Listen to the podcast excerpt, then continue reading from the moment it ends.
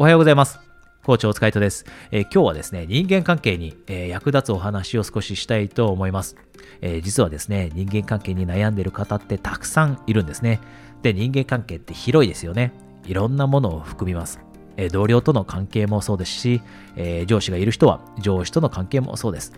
あとは友人関係もそうですよね。で、家族との関係もそうです。あとは恋愛関係、そして結婚している方であっても、その結婚している関係が人間関係です。で、この人間関係って私たちの幸せのベースになるところです。なぜかというと、人って一人では生きていけないから。私たちって一人では生きていけないですよね。人と協力し合って、喜びは分かち合って、その喜びを増幅して、私たちで幸せになります。で、辛い時も、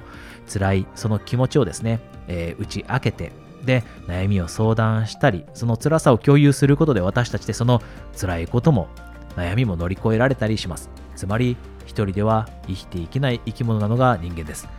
で、この、えー、人間関係が私たちの幸せの土台があるのにもかかわらず、この人間関係がやっぱりうまくいかないと、ものすごく幸せを感じられなくなったりするんですね。で、そういった方がですね、よく私の、えー、コーチングを受けに来たり、または相談に、えー、来てくれたりするんですね。どうすれば人間関係を良好にできるんでしょうかと。で、その時にですね、よく多くの人間関係がうまくいっていない人が気づいていないことがあるので、それを一つ今日は、えー、ここで共有させてほしいと思います。それはですね、えー人のことを、え信頼するべきかどうかを判断する基準は言葉ではなくて行動でするべきということです。実は多くの人がこの点忘れてしまっている、または頭では理解できていても、えー、実践できていない人が多いんですね。で、これって、えー、恋愛関係について考えてみれば分かりやすいと思います。よく、えー、あなたの周りにもこういった人がいるかもしれません。え本来であれば、そんな人とはもう別れるべきなのになんで別れないのと。で、えー、私の、えー、ところに相談に来てくれた、えー、以前ですね、方もですね、男性が、え暴力を振るっていましたと。で、その行動って最悪ですよね。すぐ別れるべきですよね。ただ、その人に、じゃあなぜそんなひどいことをする人とですね、別れないんですかというと、別にその人のことが怖いからではないらしいんです。別れられない、怖くて別れられないわけではなくてですね、その人がたまに優しい言葉をかけてくれたり、自分が仕事で辛かったりするときに、え、励ましてくれたりするからだそうです。いいところもあるんですと。つまりこれってどういうことでしょう？行動は悪いのに言葉は優しい言葉をかけてくれる。つまり言葉はいいからその人とお付き合いを続けているということですよね。つまり何が起きているかというと、その人を信頼すべきか判断する基準、これをですね、言葉に向けているということですね。でも、この基準っていうのは正しくありません。言葉は価値のあるものかどうか、行動よりも価値のあるものかどうか考えてみれば、えー、一目瞭然だと思います。言葉というのは簡単に作り出すことができます。努力をしないでも優しい言葉ってかけられます。1秒2秒で優しいことを言えばいいだけ。一方で行動には努力が伴います。努力をしてくれた行動がその人の本来の姿を表します。だからこそ私たちって恋愛関係においてだけではなくてもその人の行動を見てその人を信頼できる人かどうかを判断すべきです。で、これはですね、私たちの人生において実践していくべきです。私たちがいい人間関係を築いていって、で、そこで幸せを感じられるようになるためには、私たちの人間関係の中でですね、相手の人のことを信頼できるかどうかというのを行動をベースに考えて、で、口先だけの人と人とはですね、できるだけ遠ざかるようにする。できるだけ遠ざかるようにして自分の周りを信頼できる人で固めるようにする。で、こうやって私たちが、えー、人間関係の選択をしていくとですね、えー、自然と人間関係ってうまくいくようになってきます。